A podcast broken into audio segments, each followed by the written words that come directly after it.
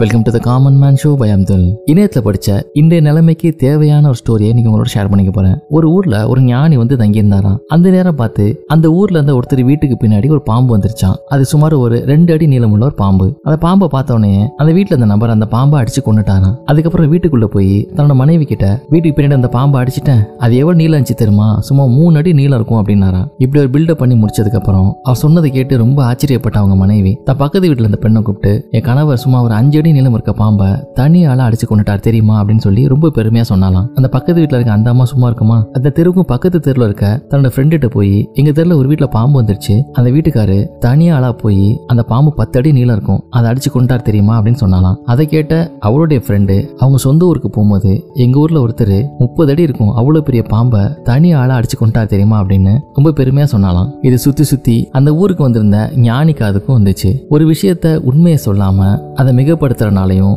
தற்பெருமையா பேசுறனாலையும் கற்பனை திறன் வேணா அதிகமாகுமே தவிர உண்மைக்கு மதிப்பு இல்லாம போயிடும். அந்த விஷயத்துல உண்மை இல்லாம போயிடும், அது ரொம்பவே ஆபத்தானது அப்படின்னு அந்த ஊர் மக்களுக்கு அறிவுரை சொன்னாராம். இந்த விஷயம் அந்த பாம்பு அடிச்சு கொன்ன அந்த ஆள் காதுக்கும் வந்துச்சு. ஆகா, நம்ம தான் ரெண்ட மூணாக்கணும், இப்ப அது முப்பதாகி நிக்குது போல இருக்கே அப்படின்ட்டு அந்த ஆளுக்கு தர்ம சங்கடமா போயிருச்சான். இருந்தாலும் முப்பது அடி நீளமான பாம்பை கொன்ன ஆளு அப்படிங்கிற அந்த பேரையும் விட்டு கொடுக்க அவருக்கு மனசு வரல. அதுக்கு அவர் சொன்னாராம், என் வீரத்தை பத்தி புதுசா வந்திருக்க அந்த ஞானிக்கு என்ன தெரியும், அதெல்லாம் கண்டுக்க கூடாது அப்படின்ட்டு ரொம்ப அலட்சியமா பேசியிருப்பானாராம். இப்ப அந்த ஞானி பார்த்தாரு, இவனுக்கு நம்ம சொன்னது சரியா புரியல போல இருக்கு, அவனுக்கு புரியுற மாதிரி சொல்லுவான் அப்படின்ட்டு அவன் வீட்டுக்கு போனாராம். பாம்பு அடிச்சதா சொன்ன அந்த நபருடைய பையனும் கூப்பிட்டாரான். அவன் ஒரு சின்ன பையன். ஞானி அந்த பையனை பார்த்து கேட்டாராம், என்னப்பா ஊர்ல எல்லாம் சொல்லிக்கிறாங்களே உங்க அப்பா முப்பது அடி நீளமா இருக்க பாம்பு அடிச்சு கொண்டாருன்னு, உங்க அப்பா பாம்பு அடிச்சு கொள்ளும் போது நீ பாத்தியா அப்படின்னு சொல்லி ஞானி கேட்டாராம். அந்த பையன் அமைதியா ஞானியை பார்த்து ஒரே ஒரு கேள்விதான் கேட்டானா, எங்க செத்த பாம்பு வளருமா அப்படின்னு. ஏன்னா அந்த பாம்பு அடிச்சப்ப அந்த பையன் பார்த்திருக்கான், அது ரொம்ப சின்ன பாம்பா தான் இருந்தது. அந்த கேள்வி அந்த பையன் கேட்டோடனே அவங்க அப்பா தலை குனிஞ்சு போனாராம். இதுல இருந்து நம்ம ரெண்டு விஷயங்களை கத்துக்க முடியும். ஒன்னு,